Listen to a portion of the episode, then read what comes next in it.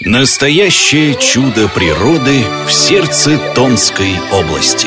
Проект «Васюганские болота. Центр мира». Флора и фауна, ресурсы Земли, животный мир, легенды и поверья. Раскройте с Томск.ру главную загадку Сибири – мы уже рассказывали об охотничьих богатствах Васюганских болот. Непроходимая топь не пугает заядлых охотников. Для того, чтобы добраться до своих домиков, они используют вездеходы, болотоходы, зимой снегоходы. Летом их не останавливают гнус, зимой сугробы по грудь. Охотники – народ закрытый. Друзьям и родным они с удовольствием расскажут о своих подвигах. Но вот публично общаться с журналистом захочет далеко не каждый. Про них нам рассказала жительница села Каргасок Надежда Вялова, представительница коренного малочисленного народа Сибири – Ханты. Женщина даже издала пять небольших брошюр под общим общим названием «Байки без утайки». Каждая из них – стихотворный рассказ о каком-то случае на охоте. А вот муж мой охотник и рыбак, и внук. Вот все равно это по генам, понимаете? Внук, вот он закончил на охотоведа сельхозакадемию. Он все время бежит на охоту и рыбалку. Отсюда везет какие-то крылышки, какие-то э, лапки э, там везет э, все э, мужу моему говорит, все, дедушка, пожалуйста, там лапки-то приготовь такие сякие, в общем, там на, поэтому по, по породе уток и так далее.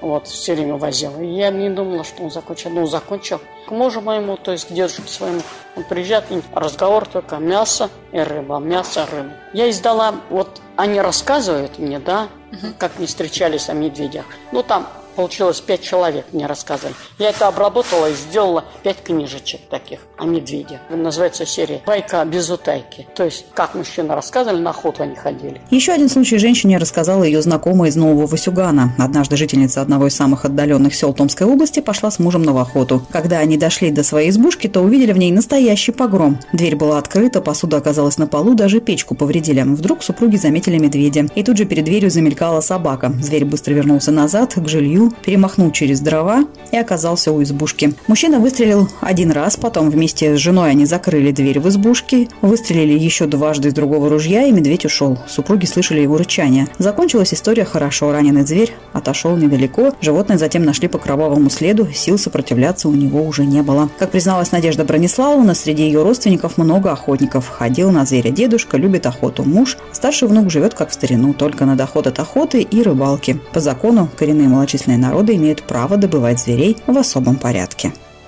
Васюганские болота. Центр мира. Какие тайны хранит главная загадка сибирской природы?